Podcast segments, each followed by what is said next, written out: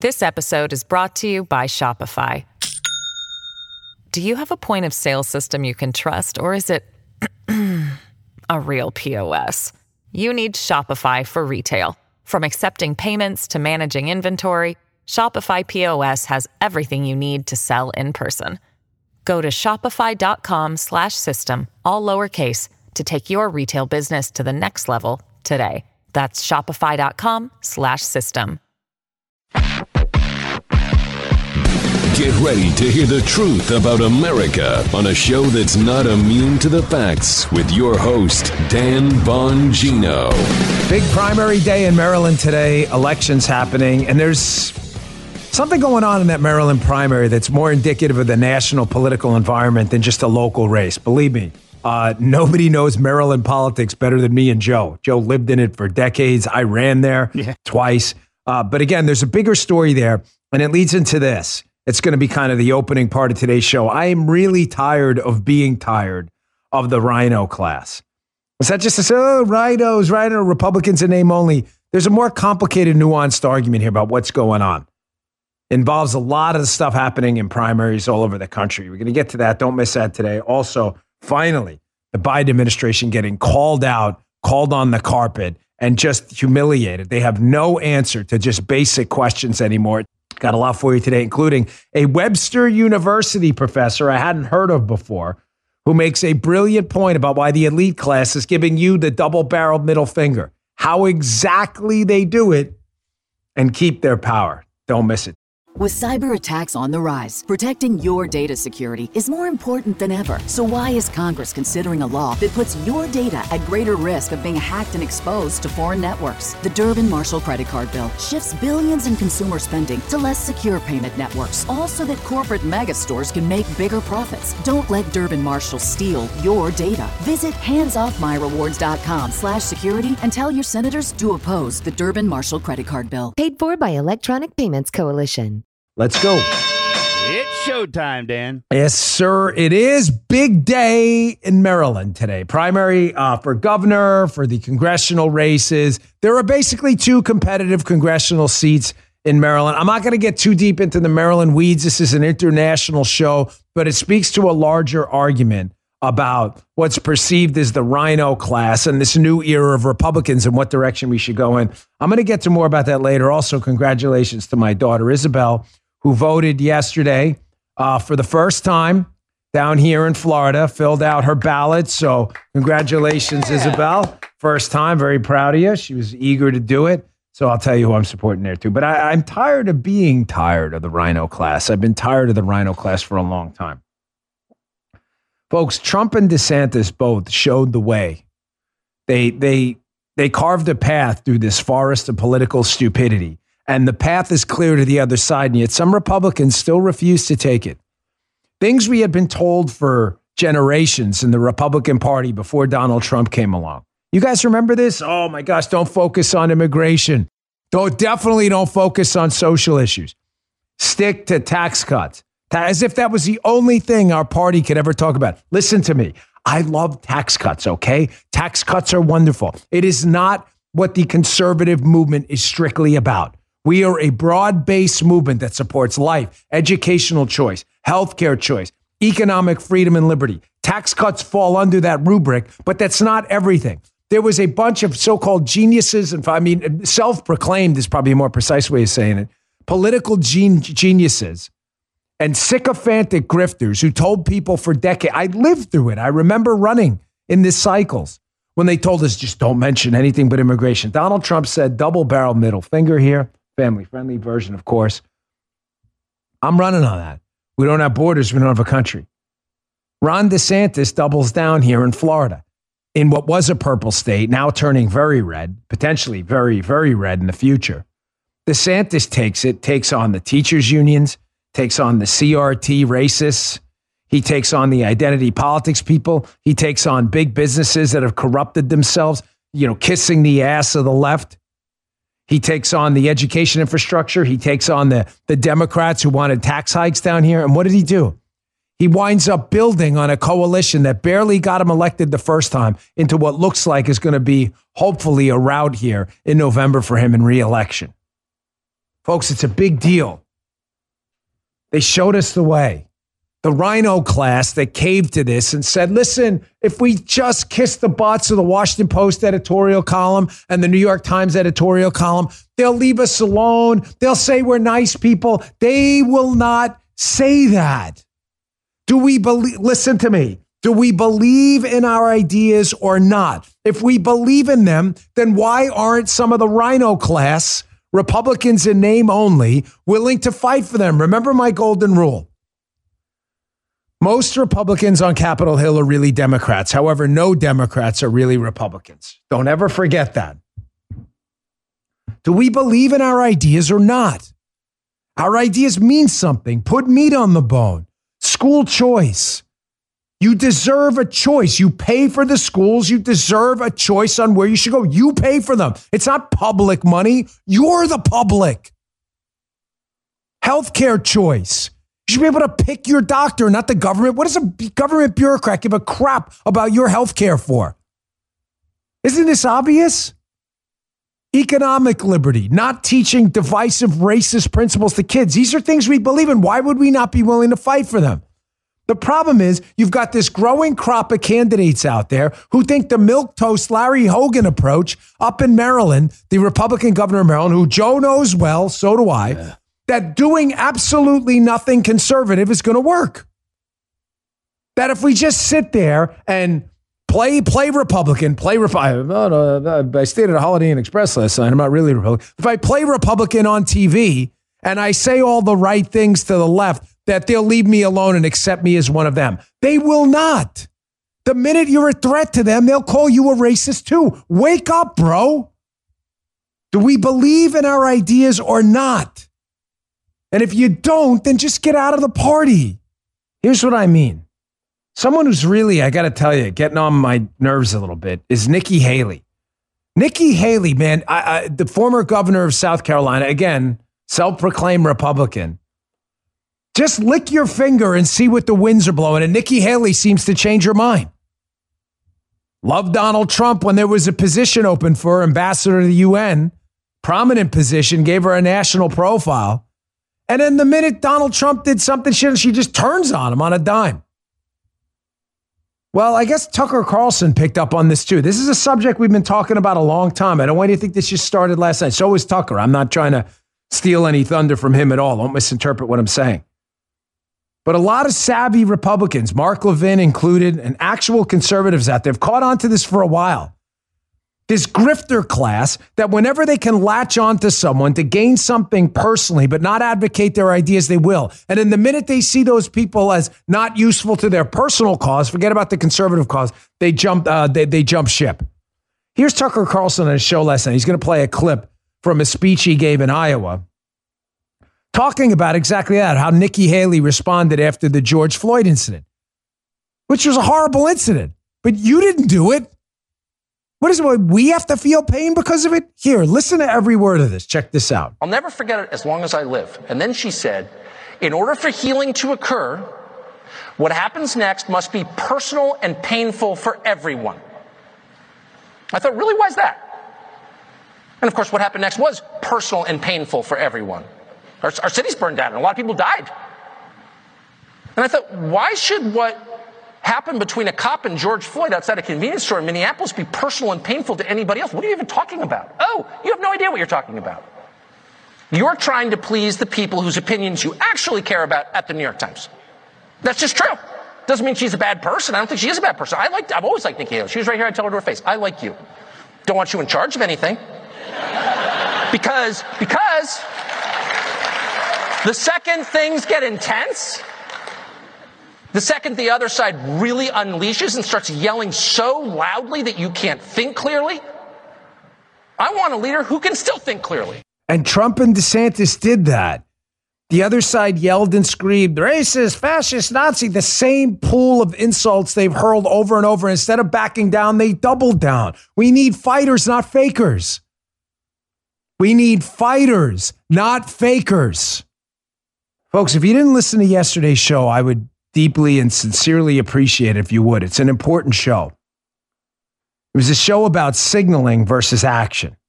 The left has become the party of signaling they want to do something while actually doing the opposite. It was an important show. We got a lot of good feedback and it did very well. But I need all of you to listen to it because we have signalers on our side too.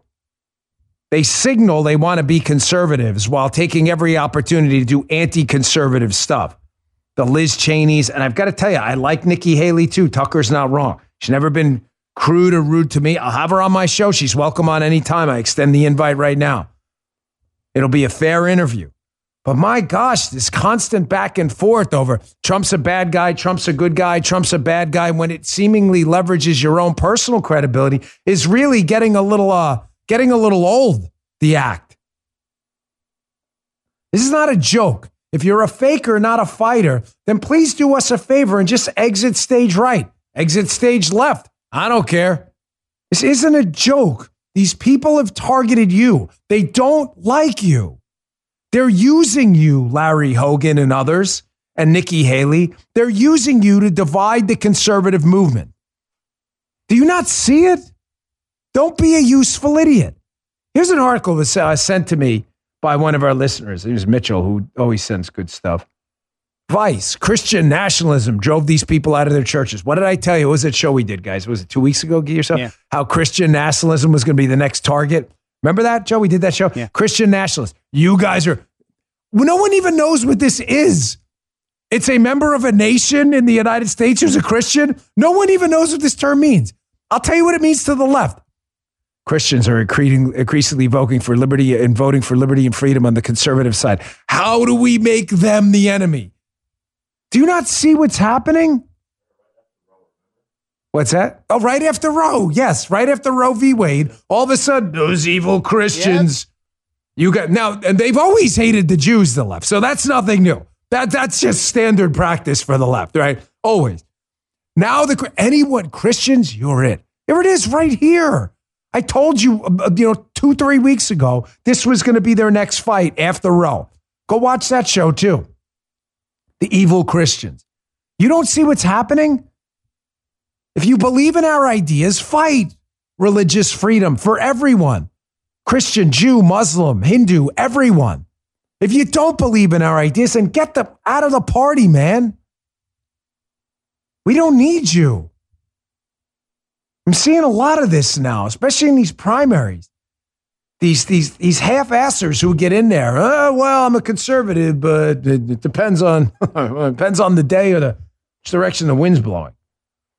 The signaling on the left is nothing more than a patina, a fraudulent patina of virtue. The left talks about, oh, green energy, helping the poor, equitable outcomes. They don't mean any of that stuff. They don't mean any of it. It's all a signal. It's a signal meant to deceive. It's a costume. Finally, they got called out on it yesterday. I want you to watch this. James Rosen over at Newsmax did a great job. He's in the White House briefing room. And Jared Bernstein, who's an economic advisor to Biden, another fraud, Bernstein. The guy's an economist. He knows what he's saying is BS. Rosen asked a pretty common sense question. You know, you guys are really weird. Prices of gas go up. You've got nothing to do with it. It's all Putin. It's out of your hands, right, Joe? That's the thing. And then prices come down, and Biden's like, hey, we did that. I thought you just said you had nothing to do with the prices. So Rosen calls him out. I want you to listen to the BS signaling crap answer Bernstein gives. Hey, we're doing everything we can to lower gas prices. Really? What about drilling in ANWR, the North Slope, Gulf leases, SEC climate disclosures, all the thing you're doing to stop production of gas? What does any of that matter? Here, check this out. Aren't you having it both ways, Jared? Because when the gas prices go up, it's got nothing to do with the president. When we see some decline, you want him to get the credit. Uh, look, I think that uh, that, that uh, it, it, it- there's there's no both way thinking here at all. I think that uh, there has been uh, a consistent, uh, I think, pressure on on this White House to try to do everything it could to ameliorate inflationary pressures, and the president has reacted uh, from the beginning, talking about how this was such an important priority uh, to uh, uh, uh, alleviate these pressures on behalf of the American people. So what did he do? He put his head down and got to work and got us to work to do everything we could to achieve that goal. Can you, guys, I'm just, everyone, guys, ladies, please, for a second. Can we just do reason and logic for a minute? Stop the signaling and the masks, and and the fakers versus the uh, versus the, the real conservatives out there. The fakers versus the fighters. If Joe Biden cannot possibly control the prices going up because he doesn't have his hands on any of the mechanisms of the economy, which is a lie, then if he doesn't have his hands on any of those mechanisms, then how is he controlling it on the way down? Any anyone?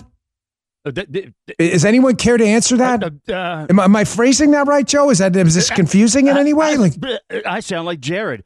Uh, yeah. yeah I, I, no. we all sound like Jared because he doesn't know what to right. say. You, you could not possibly stop prices from going up because your hands aren't in the price cookie jar. But then you stuck your hands in the price cookie jar to bring the prices down. I thought you said you couldn't get in the cookie jar. Now, of course, everything the Biden administration has done, they've done to increase, not decrease prices. I just mentioned them to you. Dumping leases in the Gulf, preventing drilling in Alaska, North Slope and ANWR. The SEC and Gary Gensler currently right now pushing for massive climate disclosures across publicly traded companies so they can get sued for climate stuff, meaning none of them will want to invest in oil and gas. Are we uh, are we missing all this? Do you think we're stupid? Here, this is just what is today's just to be sure. Today, I'm the 19th. Okay, the 19th. This is yesterday, the 18th. Just checking my math. This is yesterday. Biden declare, could declare a climate emergency as soon as this week, sources say. They told the Washington Post. Climate emergency. Do you really believe the climate emergency is produce more oil and gas? Come on, man. Come on, guy, as Coach Stan used to say. Come on. They're not doing any of this. Everything they're doing is to make gas prices higher. So here's the truth stop the signaling and the RINO crap and the Democrat fighter versus faker stuff. Stop being a fake. The truth is, Biden does. I wish they didn't, but the executive office of the president does have power over the economy. They shouldn't in a constitutional republic, but they do. And he has abused that power to make sure gas prices go up, not down. Here's John Kerry. John Kerry, husband to Teresa Heinz uh, Kerry guy who flies around the globe spewing carbon dioxide out of private jets. Here's John Kerry, big phony and fraud, telling you basically to go pound sand, doubling down now on a transition to a green economy. And as you listen to this, I want to ask again a simple question to the fakers in the GOP out there and the signalers on the left. Transition to what? The technology isn't there. Do you understand? We only have the battery capacity around the entire globe right now to power the globe for 11 seconds. Remember that article we read a few weeks ago from the Wall Street Journal? I should have pulled it up for today. I didn't even think of it. We have the battery power. If you can find that, deal, be up on the screen now. Justin's going to put it in. We have battery power to power the globe for 11 what? Hours, days, months, seconds. Seconds. Hold on, let's do the test. Here we go. Guys, I'm going to put my alarm clock. Okay, stopwatch. Here we go, guys. Let's do this. Here's how long John Kerry can power the globe for if we make the transition. All right, it's running.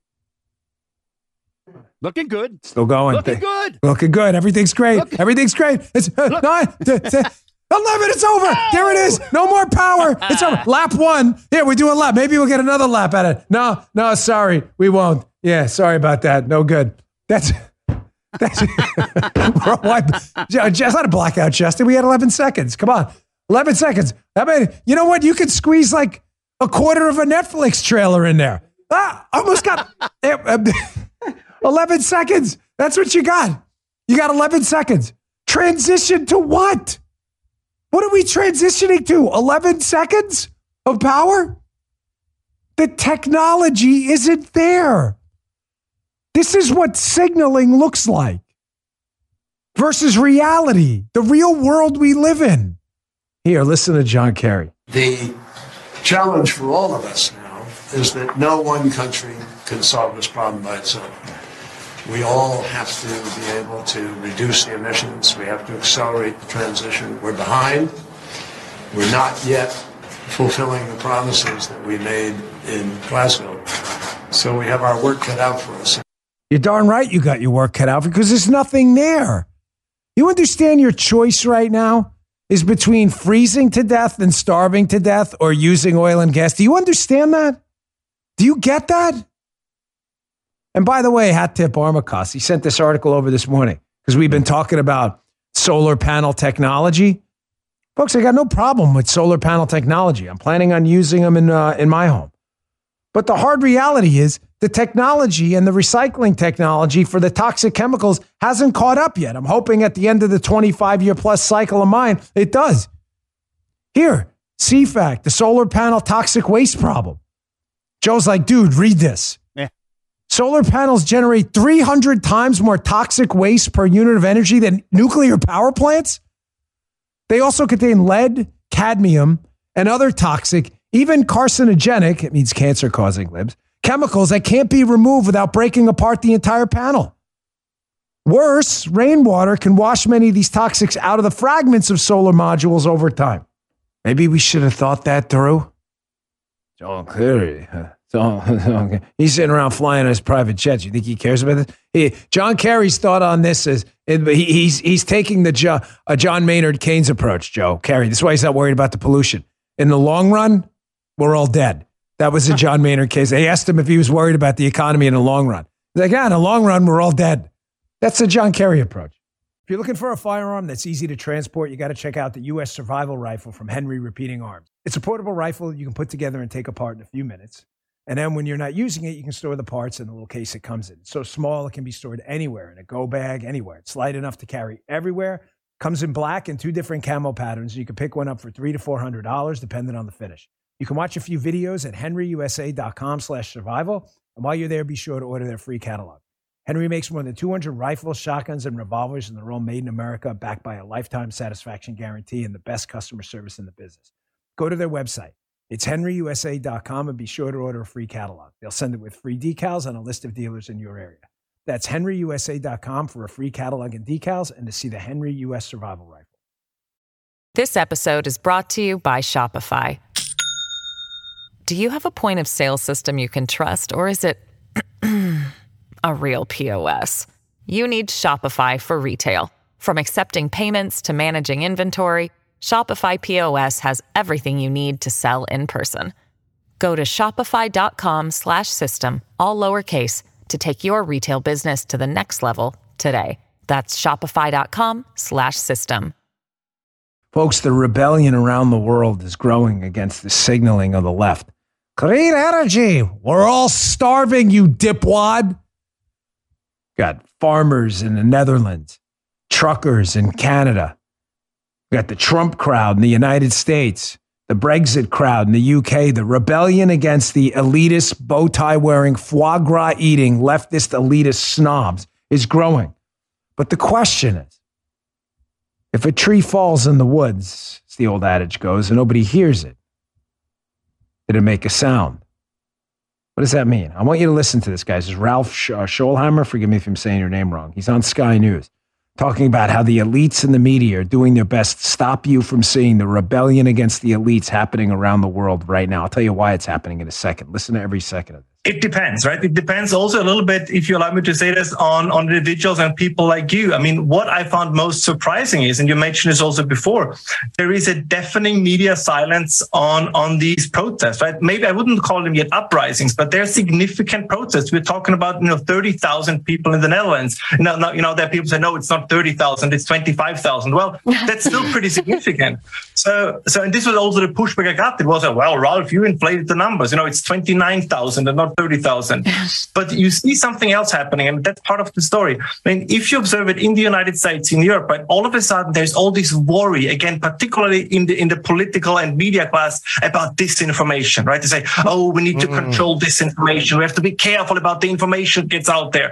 And this, I think, is part of this, that that the best way to to prevent the pushback from from large numbers of people is if they don't know that anything is going on. So if you have people say, wait, we want to organize, we want to push back against it. And you had this, think about the situation about the trackers in Canada, right? When they pulled their, their bank accounts, when they, they made mm. sure that, you know, when GoFundMe pulled, pulled their, their, their funding efforts. So this is undermining precisely what you're saying, right? The possibility of those people to organize. So this is, it's not a conspiracy, right? I mean, it's, it's, it's what interest groups, what, what, you know, these players do. They see there is something coming that could be a threat to their power. So they try to do something to undermine it. This is the, I love that segment. I love it. This professor just nailed it. The media is not covering this. It's not covering it. They're covering it as a January 6th type insurrection rather than what it really is, which is a people's rebellion against elitism and the signaling that's costing them their lives and their livelihood. Now, why are they doing it that way? Folks, gaslighting. Gaslighting. I haven't mentioned it in a while. I know you're maybe tired of hearing it, but gaslighting is the key to driving a political narrative that's false. Gaslighting, what the media and the left do, the components of it are critical. You have to lie about something. Oh, transition to green energy. It's going to be wonderful. It's not there. You have to lie confidently. John Kerry has no problem with confidence. Believe me. Just ask him. He's the smartest guy in the room. Just ask him. You have to lie often. You see it every day. We cover this topic of signaling two, three times a week. But the most important part of gaslighting is you have to isolate people from the truth. You have to reframe and hide stories which go against this elitist narrative. And that's what they do. They frame these people's rebellions as insurrections in an effort to turn the story around and do a flipperoo and make you hate these people. Or they just outright make the story go away. It's exactly what they're doing. By the way, uh, correction earlier in the show. If you saw that Wall Street Journal piece, Guy pulled it up. It's this is a major mistake, Joe. I'm sorry. John Kerry is right. Huh? John Kerry is right. The transition, yeah, I, yes, Guy just corrected it. Um, it's the world doesn't have enough battery capacity for 11 seconds. It's not 11 seconds, folks. Oh, yeah, crap. John Kerry's right. Yeah, I know. It's embarrassing. You did that. It's 75 seconds. Don't worry. You've got a minute and 15 seconds of power. So we stand, we stand corrected. We stand corrected. You have a minute and 15 seconds. Problem solved, Joe. The 11 came from apparently, what is it, in, in 2030? We'll be able to power the world for 11 minutes. 11 minutes. So you'll get a few Netflix trailers in. A minute 15, you may get half a Netflix trailer. We stand corrected. John Kerry nailed it. Let's get that transition on the go. It's what happens when you do things from memory. I reversed the 1175. But don't worry, problem's all fixed. We've got 75 seconds of power worldwide. Don't worry, folks. Everything's good. All right, let me move on to my next story. Here's the great news. There's great news to all this the signaling and the RINO class. Yeah, the great news is you're waking up many of you have been awake for a long time, but you're starting to wake up those around you too. I don't mean is that sounded kind of a condescending. I don't mean I'm not talking to you. Obviously, if you're you're here, you guys have got have gotten the message for a long time. But the people around you who are on the fence, and a group I think of often are union workers. You know, my brother's a local three electrician in New York. I'll never forget him telling me during the 2016 election with Trump that most of his buddies never voted for a Republican their entire life and he said, Dan, you'll never believe it. I went to the Union Hall, whatever it was. All these guys are voting for Trump. There is a mass awakening happening right now. I don't want you to walk around with your head down. I mean, we got to fight and we got to stay in this fight all the time against signaling and wokeism and all of it. But you are winning. The disinformation merchants, their credibility is being shredded. How anyone on the left can paint this kind of stuff as a win, their efforts at gaslighting are not working. I do numbers, I do data, I do facts, I back everything up here. Washington Examiner, Paul Bedard. You can read all this in my newsletter today, bongino.com slash newsletter. We'd appreciate if you subscribe. Helps me communicate with you directly. Are we winning? Numbers say so. Confidence in the media at an all time low. 11% for TV news. 11%. One out of 10 people trust what they hear on CNN or MSNBC, these other left wing outlets. 11%. You're winning. You're seeking your sources of truth from fact merchants, not disinformation merchants. Here, number two, poll number two. Numbers matter. Zogby, the base abandons Biden. Terrible numbers. Again, Paul Bedard. Folks, Opinions are like mm, holes, right? Everybody's got one. Numbers matter. I do numbers. We're winning. We're winning this fight. All right, I've got a big announcement coming up next. I'm very excited about. Uh, let me get to my next sponsor. I get that some coverage of what's going on in Maryland, why it matters nationwide. It ties into what I opened up with, and a just a very puzzling economic mystery emerging right now that I think I, I, I think I get and a lot of conservatives get, but liberals don't.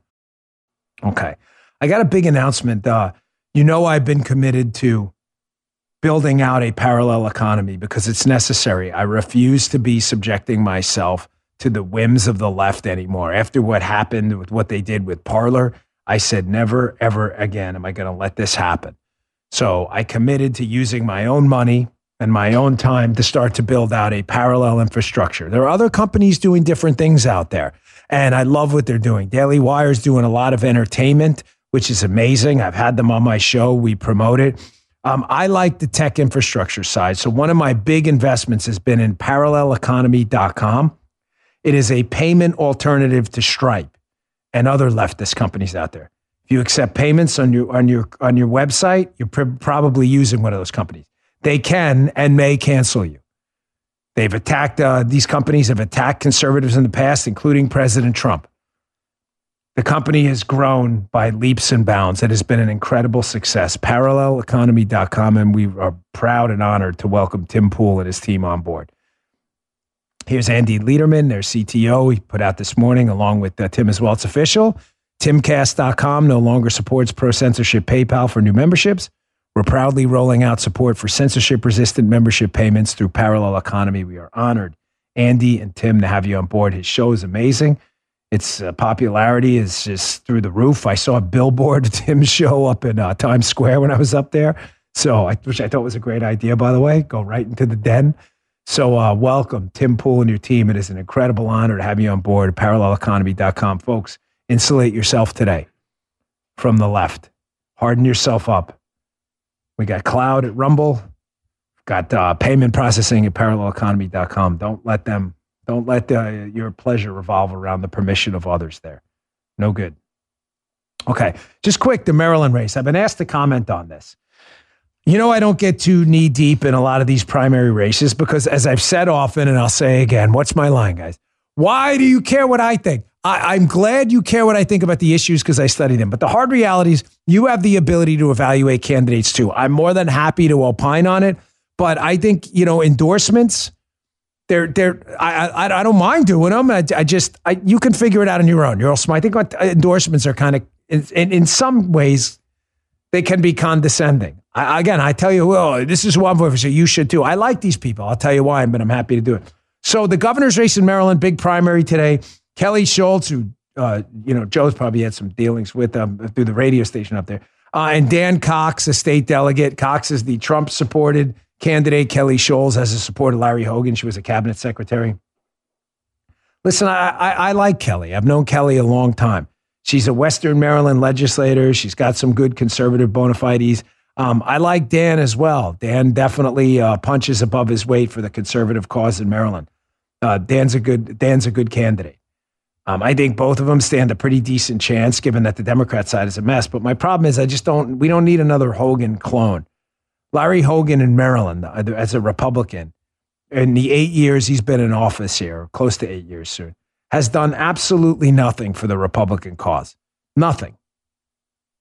Matter of fact, you talk to some conservatives in Maryland. If you're not all Hogan all the time, he's actually gone after some Republicans. He's done nothing. He's he, he, he barely a thing for the conservative cause. So we don't need another Hogan clone. There's another hot race over there in Maryland, Congressional District 6. Why is this interesting to me personally? Anyone? Anyone? Joe, you know? Why would Maryland Congressional District 6 be interesting?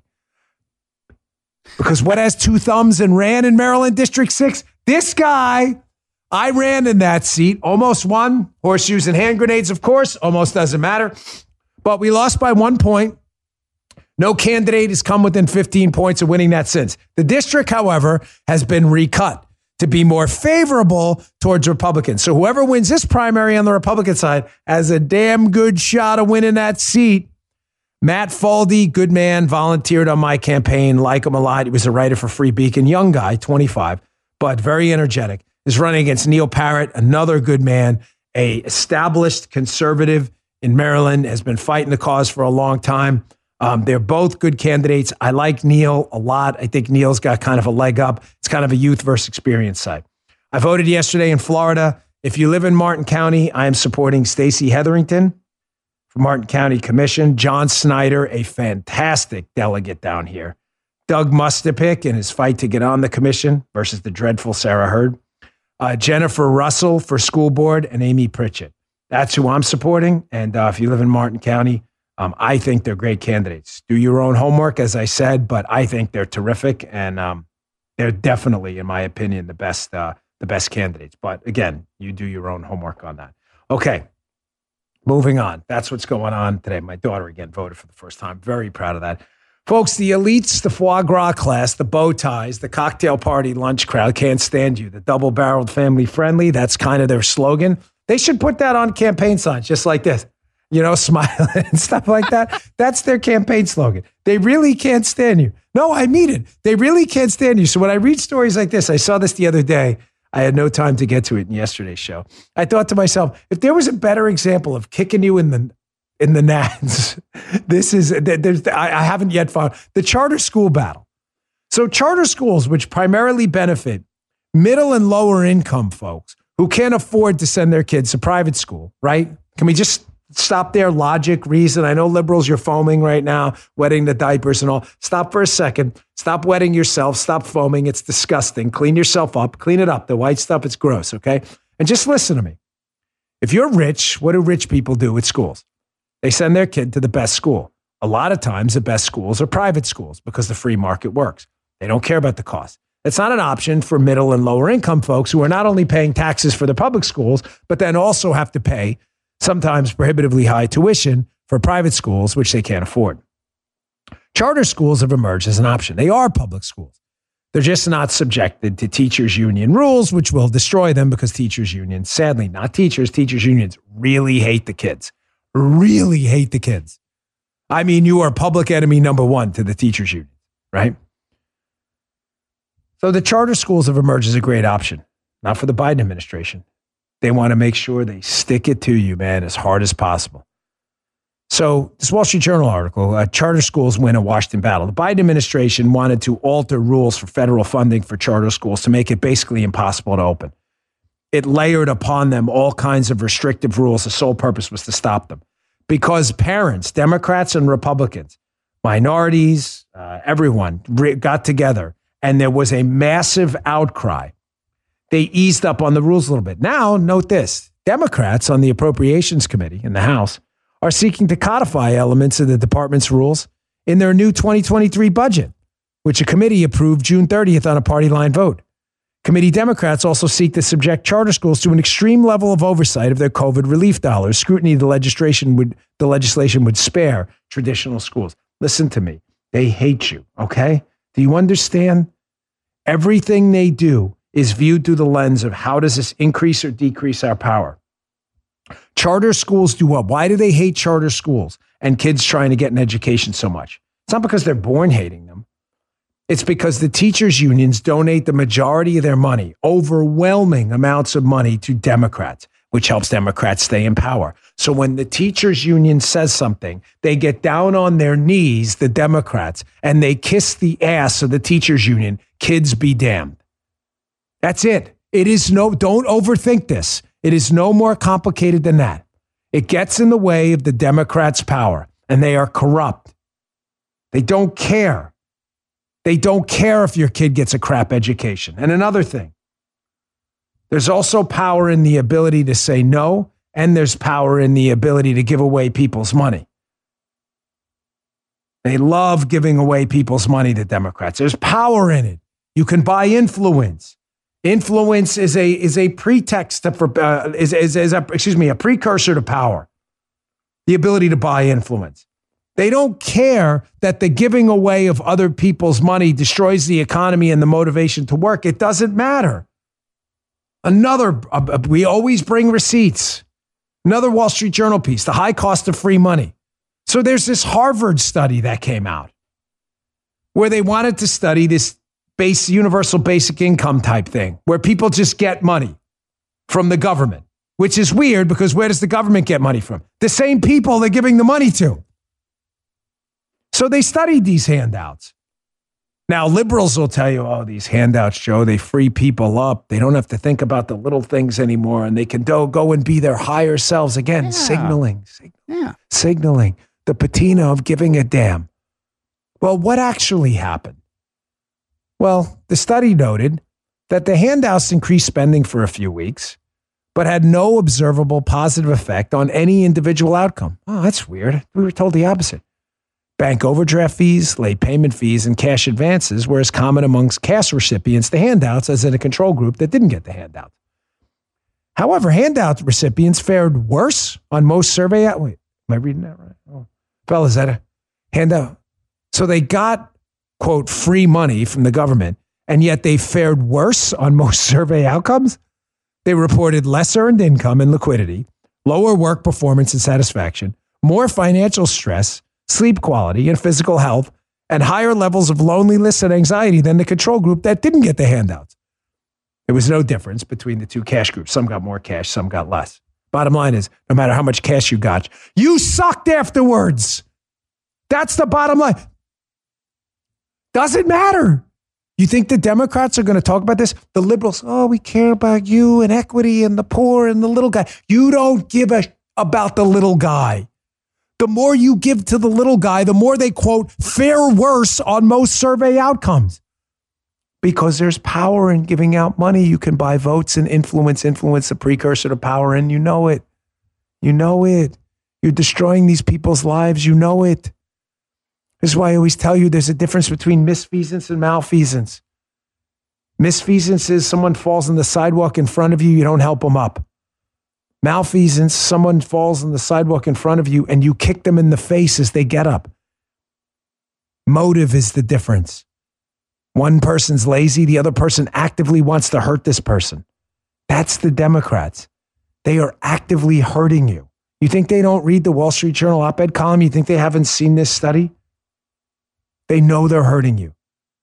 They know they're hurting you, and they do it anyway. I want to get to a Milton Friedman video in a minute that explains this beautifully. Please don't go anywhere. Got that? And then this economic conundrum we find ourselves in here, which is very explainable if you understand basic economics and liberalism. All right. So, as we explained before, giving away money to people makes their lives worse. Why? Because people and human beings like to see a a, uh, a, a behavior with a a, uh, a the reinforcement. That's how operant conditioning works. People like to work and be rewarded for it. When you're given money for doing nothing, it does. It depresses you. It destroys your life. The data is all over the place. You can't just give away people money, people's money for doing uh, nothing. Milton Friedman explained this beautifully in this classic clip. Check this out. And when you spend your own money on yourself, you're very careful of what you spend it on, and you make sure that you get the most for your dollar. And when you spend your own money on somebody else, you're very careful that you don't spend too much. You try to keep down the amount you spend, but you don't worry very much about what the other fellow's getting from it. You don't pay anything like as much attention to the gifts you buy for other people as to the things you buy for yourself. Or you can spend somebody else's money, as when you're spending the government's money. I say the government's money, the taxpayers' money, which the government has control over. Now you're spending somebody else's money. Let's say you're spending your boss's money. You're out to lunch on a expense account, but you're spending it on yourself. You're very careful that you get good, good, good things for your money. You try to have a good lunch and pick the right things, but you're not very much worried about whether you get the cheapest. Spend all you want. Spend all you want, and you'll be careless. Now, what happens when you spend somebody else's money on somebody else? You're a, you're a distributor of welfare funds. Well, you're interested in making your own life as good as you can. You're not going to be anything like as careful in spending somebody else's money on somebody else. Spend other people's money on other people, neither cost nor quality matter. You ruin their lives, you ruin the economic efficiency of the economy. They don't care, folks. They're destroying the education system in a pursuit of power and the influence and the money of the teachers' unions, and they're destroying the economy because distributing money gives them influence and power. Now let's tie education, power, and the economy all together. Let's tie our education system dysfunction to the economy right here in this piece. So I read this yesterday and it made sense to me instantly. Not uh, isn't puffery. I'm not patting myself on the back. If you understand basic economics and you're a conservative and not a nut, this story made sense right away. It was from Axios. The story was about this big economic mystery out there about why, and it makes sense in the beginning that it's a mystery if you don't know what you're talking about. Why is GDP going down, our growth, gross domestic product? In other words, why is the economy not growing as much? Why is it not producing as much? It contracted the last quarter. Libs, I'm going to take this slow, okay? So, economy shrinking. Yet, what's weird is the unemployment rate continues to go down, meaning more people are entering the workforce. Now, Joe, pretty common sense here, right? How is it we are producing less while working, while more people are working? Hmm. Right? Yeah. Kind of a mystery, right? Well, it, it would be if you weren't a liberal. If you're a conservative, it makes perfect sense. How does this tie education or education dysfunction to the economy? Let's just work through the Axios piece first. I'll make this quick. They note, hey, by the numbers, U.S. payrolls have expanded this year by an average of 450, uh, 457,000 jobs a month. The total number of hours worked in the private sector has been rising as well, rose at a 2.5% annual rate. Hmm, interesting. They note that being the case, you'd think economic output would also be rising, right? More people produce more stuff. Fair enough. They note instead GDP fell at a 1.6% annual rate in the first quarter, and it looks likely to show slow growth or further contraction in quarter two. Part two of this gets even better. Axios is confused. Like, if we take those numbers at face value, it suggests a collapse in American productivity, and the country's now working less to make more. Labor productivity fell at 7.3, uh, a 7.3% annual rate in the first quarter, the worst reading since 1947. They note that this is a big crisis. They just answered their own questions. Then they try to explain it away, which is fair enough. I don't want to get it's actually a pretty fairly written piece. I don't want to pile on them too much. You, you see where I'm going with this? Why would more people working be producing less stuff in the worst collapse we've had in productivity, a measure of the stuff we produce since 1947, not 1974. That's when I was born, 1947. Folks, it's because our education system is totally collapsing. We are producing a bunch of workers who don't have any freaking skills. You can have, listen, these guys are very talented. Even Justin, who just, Joe's been doing this his whole life. So Guy's a lot younger, but in Guy's younger life, this is what he's been doing. Justin's brand new. He's been doing this like a year since he's been with us. And even that, not full time. Picked it up like that. Had almost run a show the other day by himself. He had to learn something. He was eager to learn. The education system's not doing that. I can produce 75 podcasts a day. If Guy, Joe, and Justin can't get the show on the air, am I producing anything? The answer is no, I'm not. Productivity is everything.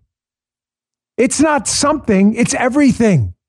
The ability to generate output, products, and services from the same or lesser inputs is everything. It is collapsing.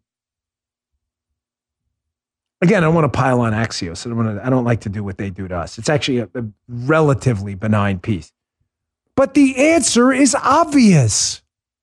We are producing a bunch of people who don't have the skills to build stuff anymore. Because we've sold out to the teachers' unions, insisting that schools become centers for identity politics and CRT rather than an instructional vehicle to teach people how to fit in a value added workforce. Is this hard? This is what you want? And the answer on the left is yes, this is exactly what they want. They want a generation of social justice warriors advancing their ideological cause at the expense of the economy and the national security of the United States, which will become a second class world power in a couple of decades if we don't arrest this immediately. All right, folks. One last uh, one last segment I want to run. Let's make this quick. Um, this is uh, today in liberal cannibalism. you know, they can't stop eating themselves alive. I, I, I am I am I beating this up too much? Um, I, I, we already did yesterday's uh, headline of the week, so we'll, we don't we won't do any kind of fake stingers for that. But I can't tell you enough that this that the ship's going to turn around because liberals will eat themselves alive. They're out of victims on the right. We don't listen to them anymore. I just built parallel economy, did that whole story. We're done with them. So now they're starting to eat their own. Here's our headline of the day Washington Examiner. Abortion rights advocates steer clear of the term women. Apparently, they're having a real problem now because they don't want to upset the trans community by calling abortion a women's rights issue. So now they're like, what do we do? The answer is what they're doing is really starting to piss off women. I told you they would eat themselves alive. Here is even more evidence of how the abortion debate has caused an internal rift. Keep in mind, they're not attacking Republicans, they're attacking themselves. Women, the black community, why? Large portions of the black community vote Democrat. I wish more voted for Republican. We're getting there, but we're not there yet. The black community, many, remember, I don't speak for everyone, I'm not Malcolm Nance, but I knocked on a lot of doors in Prince George's County, one of the wealthiest black counties in the entire country in Maryland when I ran for office. A lot of doors. Extremely conservative people. Joe, can you vouch? That's true. Extremely conservative. Go into a black church in Maryland, you're going to hear very, very conservative stuff. Spent a lot of time there. Kamala Harris having a big problem now, trying to figure out how to speak to black audiences who are very religiously conservative about abortion. So notice what she does here. Again, the most offensive thing I've seen in a long time, comparing abortion to slavery. Check this out. We know, NAACP, that our country has a history of claiming ownership over human bodies. Just disgusting. Oh, disgusting. I mean, absolutely disgusting. Can you imagine if you're a black voter, abort your kid or you're some kind of slavery supporter? Disgusting. All right, folks, don't miss tomorrow's show. I'm going to have this story. It's going to be, if you want to read it, check out my newsletter today, bongino.com slash newsletter. It's really important. It's about bacteria and fungal growth in these face masks. It's science. It's science. Well, I'll, maybe I'll get to it on the radio show today. I'll definitely get to it tomorrow if you want to get ahead. Uh, thank you for your support. Got the numbers, Gee, Fox numbers. Drum roll, please. Number one again, overall, number one in the demo. You all, it thanks to you. Thank you so much for supporting my show on Fox Unfiltered Saturday nights. You made us number one again both categories. Um, much love, folks. Please subscribe to my podcast if you wouldn't mind. If you have the time, I'd appreciate it on Apple, Spotify, and at Rumble, rumble.com slash Bongino. I so deeply appreciate your support. I'll see you on the radio show later. You just heard Dan Bongino.